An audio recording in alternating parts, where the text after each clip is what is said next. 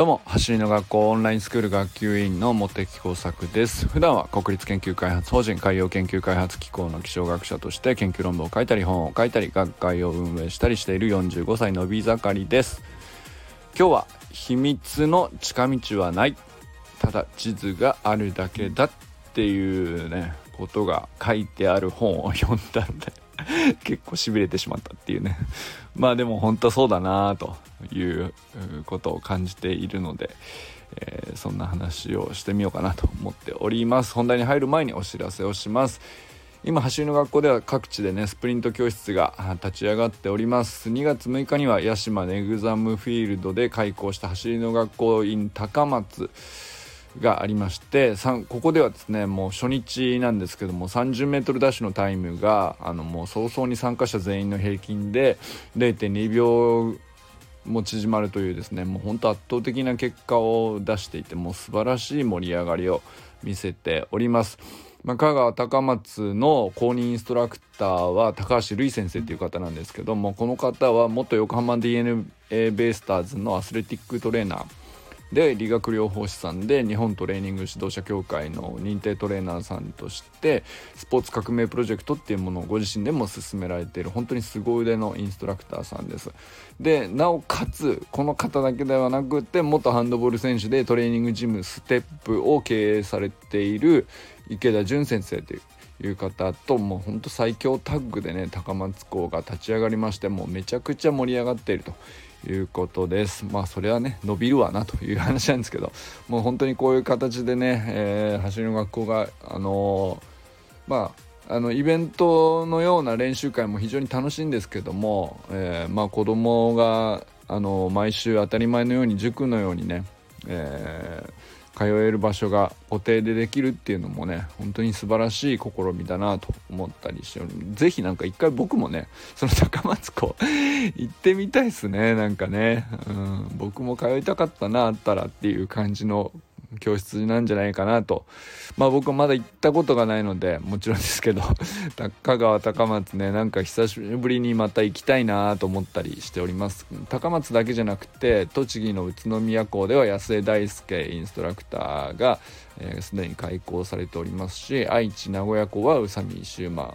君がね新堺フットサルアリーナで、えー、開校しております。そして東京校では和田誠二インストラクターが江戸川区陸上競技場で開校しております。各校のね入学申し込みのリンクも貼っておきますのでよろしかったら見てみてください。ということで今日の本題なんですけど秘密の近道はないただ地図があるだけだっていうことがですねどこに書いてあったかっていうとこれ全然その 走りとかスプリントとか関係なくて僕あのたまたま今あのー、まあこれ研究とも関係ないっちゃ関係ないんだけど本職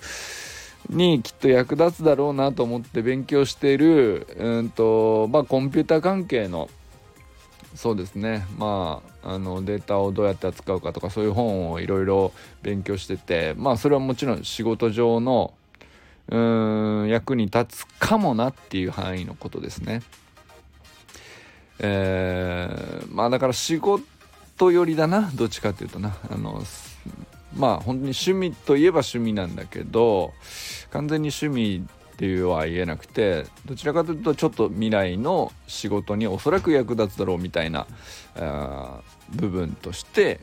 まあコンピューター関係についてちょこちょこねまあ新しい技術出てきたら本は取って読んでみるぐらいのことはしようかなっていうことはしてるんですけどまあそれでたまたまね手に取った本で、まあ、そこのその本の中身がどうっていう話ではなくてでまああのー、やっぱまあ一度新しい技術って誰にとっても難しいんですよね。で誰にとっても魅力なんですよ。で結構そういうものって世の中いろいろあると思うんですけどでその時にあの本当に冒頭に書かれてた言葉があってあのまあ、その方はね詳しいからいろんな方に相談を受けているうちに、まあ、教えることが多くなって結果本を書くっていうことになってこの本を出してますみたいなあまあそういう話だったんですけどでもねあのかなり多くの人に必ず言われるんだけど詳しい人は近道をしたんじゃないかとみんなが思ってしまうらしいと。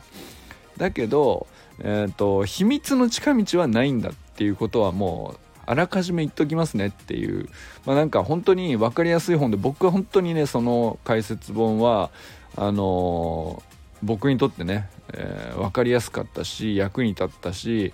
えー、まあ、実践的だったしっていうことではまあ本当に例えばスプリントで言えば走り革命理論とあのまあダブるようなねまあ、そういうものって各業界どこにでも何かしらあると思うんですけど。でまあそういうふうにこういつも重ねて 見てしまうんですけど。ででその人も言っているのはあの近道なんじゃないと。ただ正しい道筋はということでその道筋を示した地図があって、えーと、それをあのまあその人なりの著者なりの知見を持って、えー、できるだけ正確に地図を書き表してあの自在に歩き回れるように迷子にならないように、えー、まあまあもしちょっと迷ったとしても不安にならずにあのちゃんと立ち止まって自分の現在地がどこなのかを確かめて、えー、次結局行きたい場所はどこなのかと照らし合わせて方角を変えてっていうことを、まあ、その都度やればいいわけなんですよね。でまあ何でもそうなんですけれど物事は あの別にそのスポーツだろうが、うんね、運動であろうがあの手先の技術であろうがね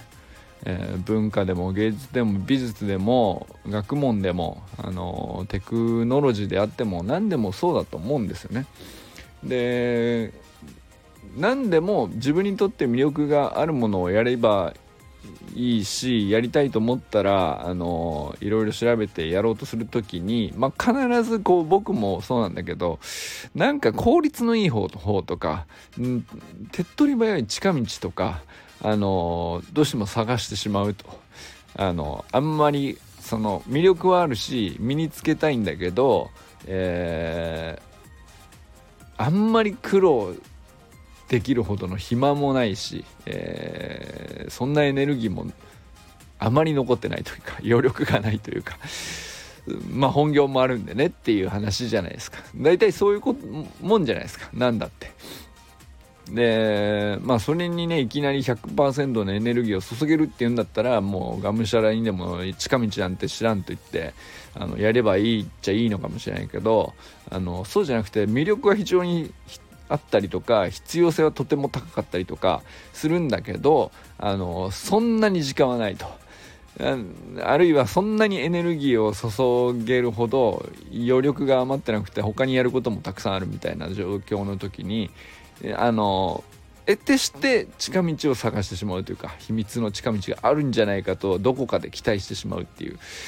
でだけどそれをやってしまうと結果的に一番遠回りになっちゃうっていう話なんですよね。でまあそれをあのまあすごく冒頭の初めにの部分で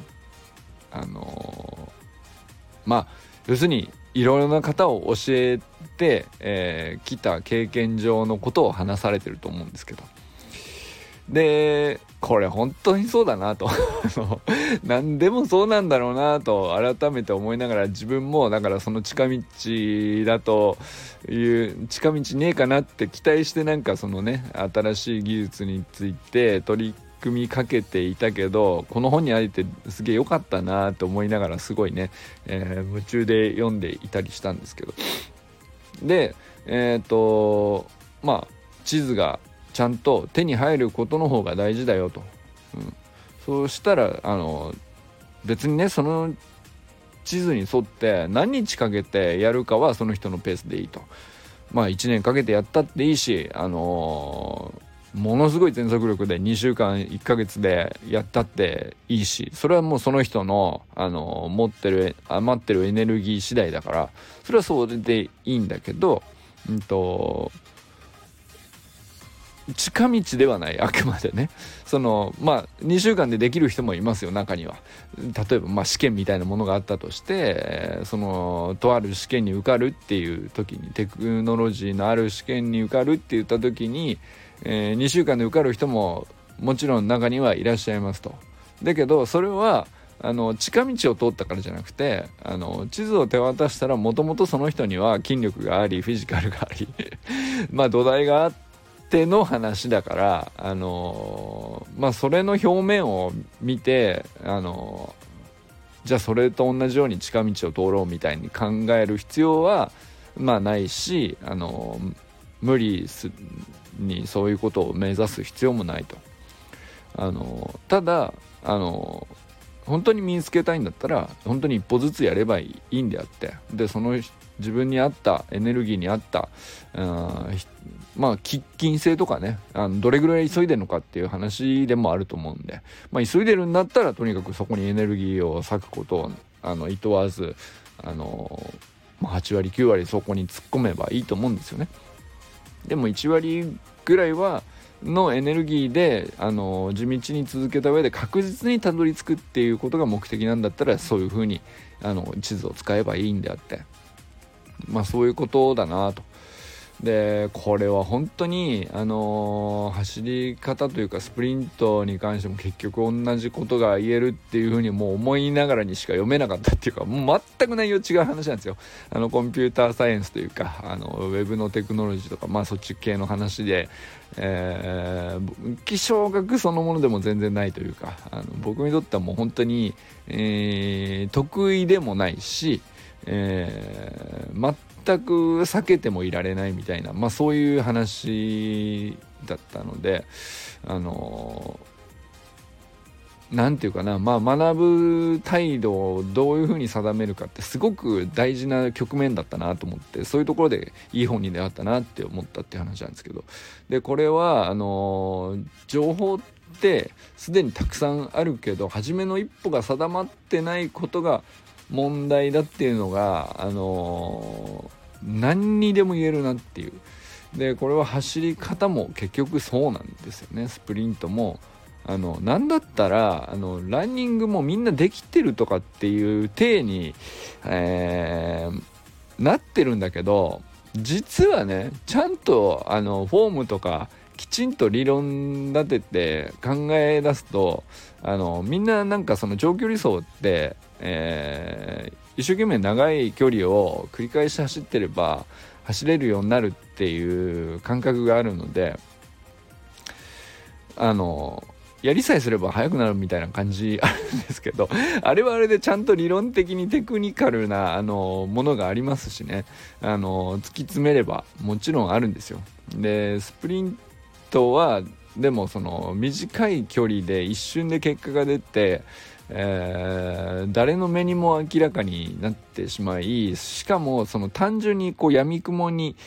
それを繰り返していても結局うんタイムには出てこないっていう、まあ、そこがねよりテクニックの度合いがこう濃いというか、まあ、そういう部分だと思うんですけど。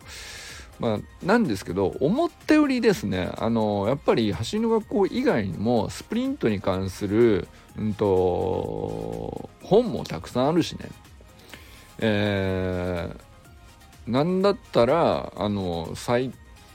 トというかまあウェブ上の情報みたいなものもあのその気になって探したらいくらでもあるんですよね実際にはね。あのただ、えー、それらが別に何何か足りてなかったかとかっていうと別にと足りてないとは全然思わないですね僕はね。なんかこう過去うん何て言うんだろう。スプリントテクニックを身につける上での必要な情報っていうのは走り革命理論以外にも本当は別に過去にたくさんあるし、えー、それで速くなった人もおそらくたくさんいるんでしょうし、えー、なんだろうな。あのー、本当にね古くから日本も結構ちゃんと科学的にね、え、スプリントについて、あのー、考えてであるなんだったらその全然こう速くないという人たちが速くなるためのが、えー、トレーニングっていうのはこういうふうに順序やって実際結果が出て、えー、こういうふうにやったらよかったよみたいなレポートとかもたくさんあるんですよ実は。実はあるんです。でなんですけど僕らは少なくともそれに触れることがなかった。ですよね、だからまあそのたまたまね素晴らしい指導者に出会えればそういうことが起こせるっていうことはあの日本の各地でもあのローカルには起こっていたんですよ。きっとね、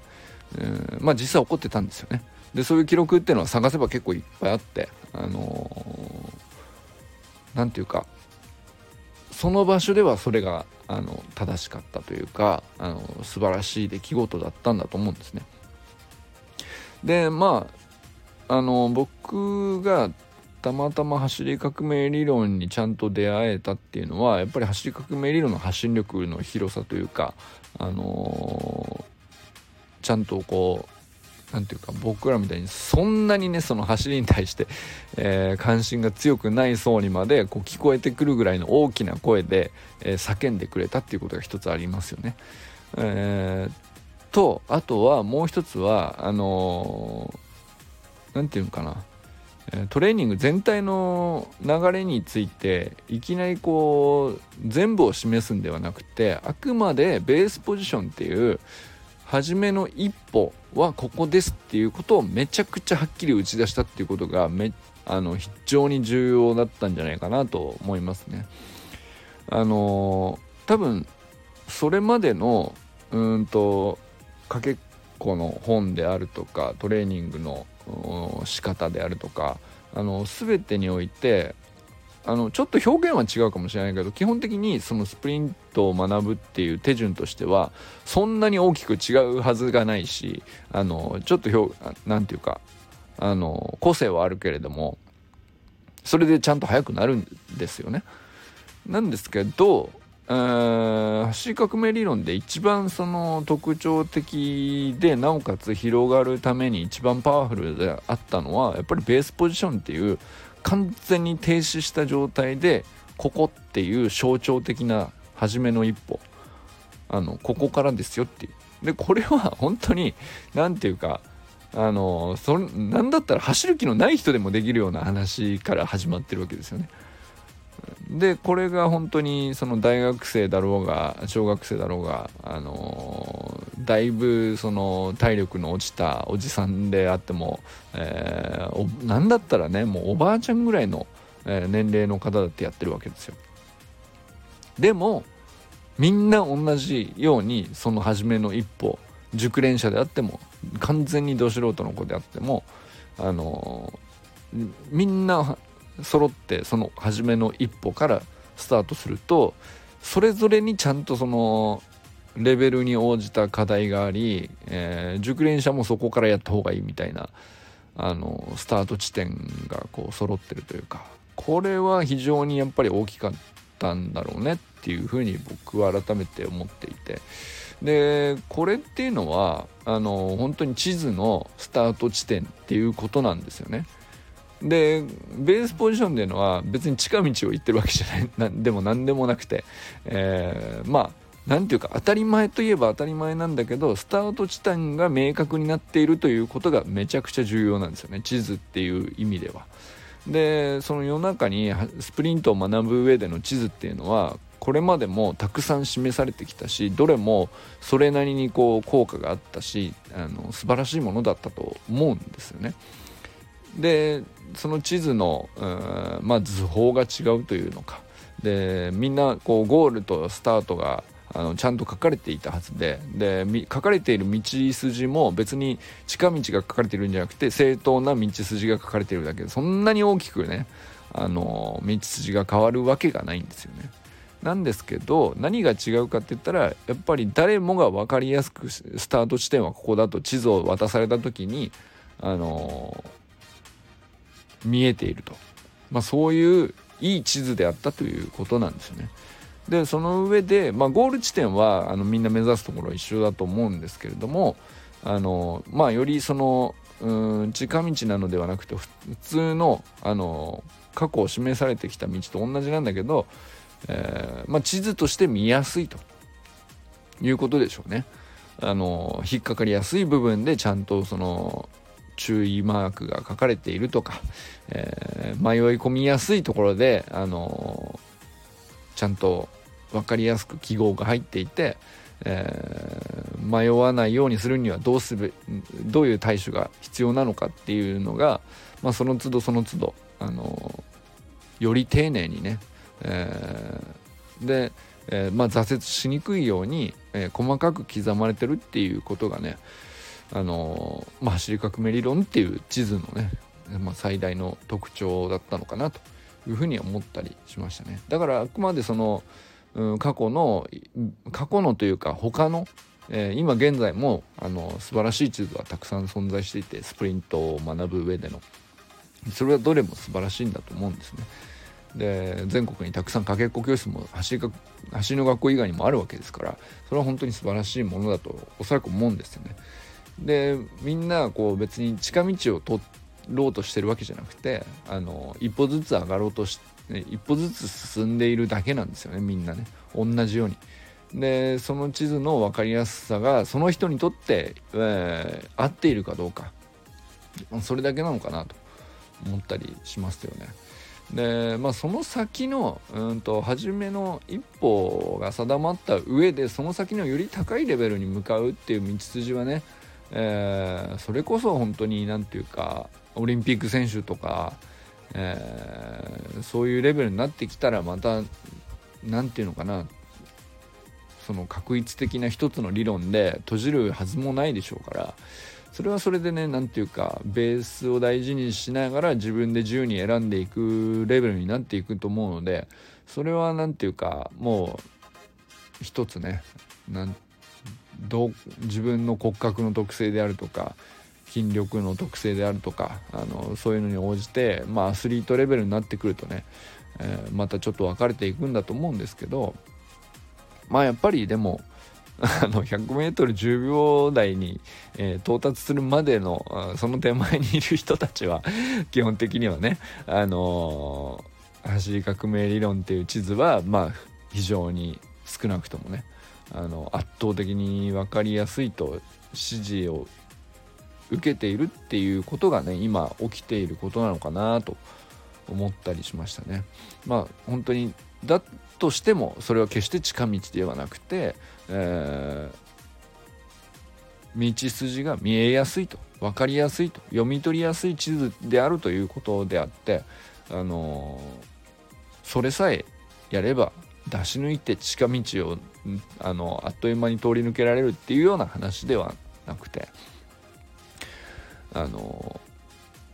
正しい道筋であの道に迷わずまっすぐあのしっかり歩みを進めればあの最低限のねスプリント技術は手に入れたっていう世界でのゴールにはまあ誰でもいけるよねと。その先はその先でもちろんより高いレベルっていうのは必ず存在しているからあのもちろんその先はね、えー、必要な筋力的な鍛錬も必要でしょうしえー、反復練習も、まあ、永遠に必要なんですよね。だからオンラインスクールで言えば52週間のメニューをまあじゃあ1週間ずつ一つ一つやったからっつってそれでボルトになるわけじゃないしボルトは別に第5週のベースポジションウォークを毎日毎日何千回もやってたわけですからそんなもんなんですよね。あのそういう話であって何て言うかクリアしたから終わりなんていう話では全然ないし僕らはこうなそのまあオンラインスクールで言えば52週分のメニューを、うんと、何週もしながら、えー、その中からより自分にとって必要だとか好きだなと思うもののトレーニング種目を、えー、チョイスしてまあより精度を高めたりまあ、調子が悪くなったらここに戻るって考えたりとか、えー、より理解を深めて、えー、まあ、できるだけその地図の中で自分が今どこにいるのかをはっきり分かるように、えー、能力まあ考える力がやっぱり大事だなと思ったりしますよね。そしてまあ迷ったりしても全然その焦らずねパニックにならずにあの地図を広げてあの元の道にたどって戻るべき場所まで戻ってからもう一回進めばいいっていうだけのことのようにねこう安心して取り組めるような、あの、そういうものだと思ったらいいのかなというふうに思ったりしました。ということでね今日はね、あの、まああんまりそのスプリントそのものの話をあするよりはあの僕が今自分がね、まま、たまたま学んでいるまあ、クラウドの技術というのかな、まあ、そっちの方の本を読んでいた時に、あのたまたまあボートに書かれていた「秘密の近道はないただ地図があるだけですよ」っていう、まあ、これは本当に何でもそうだなと思ったという話を、してみました。皆さんはねそれぞれのねお仕事であるとかあの他のスポーツであるとか、えー、まああるいはねあの今勉強していることとかいろいろあると思いますけどやっぱねこういう共通点が見えたりするとあのただ単純にね走りだけじゃなくなっていくっていうのはすごく僕は何て言うか何がいいかっていうとも何て言うかなその単一のモチベーションでこう続けるって結構難しいんですよね。そのスプリントにはまることはってもスプリントだけでひたすら続けるって結構難しくて僕はやっぱりそれだけだと続かないところがあって。で何か他のものと、うん、重なったりそれ他のものにも学びがあるとか他のことにも役立つとかそれは例えばそのスプリントが野球をするにも役立つとかっていうことをもっと超えてですねえー、まあ普段やってる勉強であるとか普段やってる仕事であるとかそういうことともあのー、まあためになる学びがあるなと思っている方が続くなと思っているから なんかたまにはねなんかこういう話を、えー、いつもかぶせて考えるようにしてみたりしています。ということで今日はね秘密の近道じゃないただ地図があるだけだという話をしてみました。これからも最高のスプリントライフを楽しんでいきましょう。 Vamos。